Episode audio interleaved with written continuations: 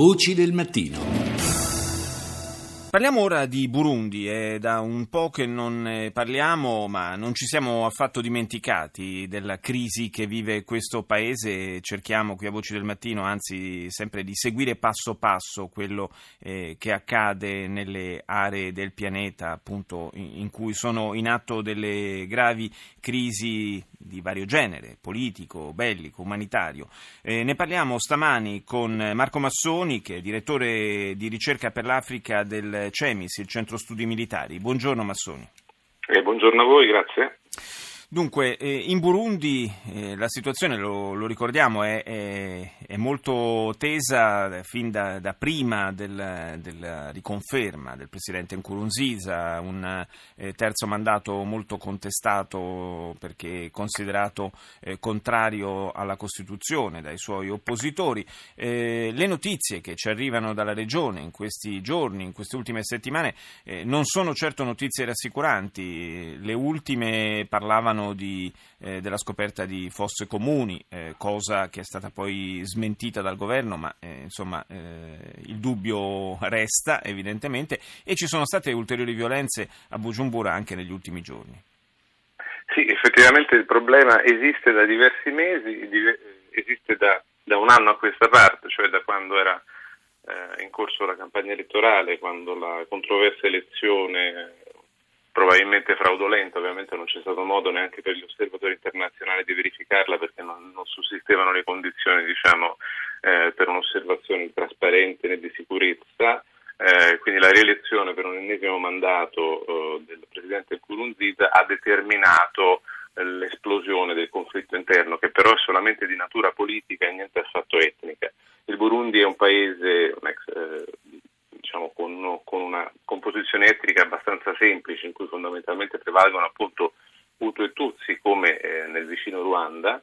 Eh, questo non significa che necessariamente eh, il tipo di conflitto in corso riguardi appunto la base etnica, anche se questo è un rischio perché può essere incendiata su questa base, perché lo stesso partito al governo eh, appunto è costituito diciamo più o meno per metà 60-40% sì. di Hutu e Tutsi stessi e questo non significa che non ci siano condizioni di volatilità e di pericolosità, il problema è fondamentalmente politico. Il Consiglio nazionale per la difesa della democrazia, Forze per la difesa della democrazia, cioè il partito al potere, il partito all'interno del quale si è scissa una, una, una, una defezione di un'importante fetta contraria al Presidente Nkurunziza, la quale ha, ha, deciso di avere una linea morbida, mentre il Presidente al potere ha voluto mantenere una linea dura che è alla base dello scontro, delle violenze eh, violenze terribili che però non possiamo ancora definire di base genocidaria. Sarebbe no, una eh... semplificazione e un'anticipazione degli No, ma anzi, anzi, noi abbiamo sottolineato a più riprese come non ci sì, sia sì, questa sì. componente etnica proprio perché eh, tutti abbiamo in mente quanto accadde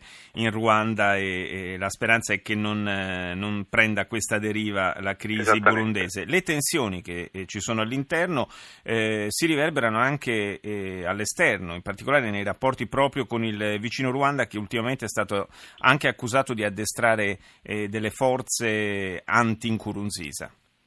È vero, inevitabilmente la crisi ha determinato una fuoriuscita eh, di profughi, quindi di rifugiati nei paesi confinanti, soprattutto eh, ad est, in particolare in Tanzania e anche in Ruanda.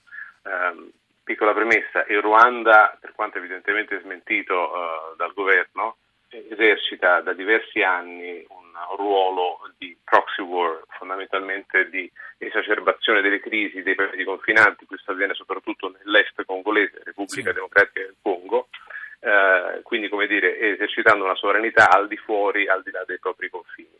E evidentemente questo atteggiamento si può ripetere e ha ripercussioni anche nei confronti del Burundi, in particolare le accuse sarebbero quelle di fondamentalmente di, eh, di, cercare di eh, sedurre ai propri intenti su base probabilmente anche etnica, questo ovviamente no, è smentito, non possiamo diciamo, verificarlo su fonti aperte perfettamente, presso proprio alcuni di questi campi di rifugiati, eh, cercando giustamente di fomentare eh, la, l'opposizione, opposizione che però si sta organizzando, nel senso che eh, ovviamente al di là delle difficoltà interne di poter esercitare il diritto dell'opposizione politica, opposizione che aveva evidentemente eh, contrastato l'elezione eh, appunto controversa di Nkurunziza lo scorso anno, al di là del tentativo di colpo di Stato che c'era stato, è un'opposizione che sta cercando di organizzarsi con l'obiettivo anche esplicito internamente al Paese, oltre che esternamente, evidentemente di, eh, di, ostracizzare, di defenestrare il,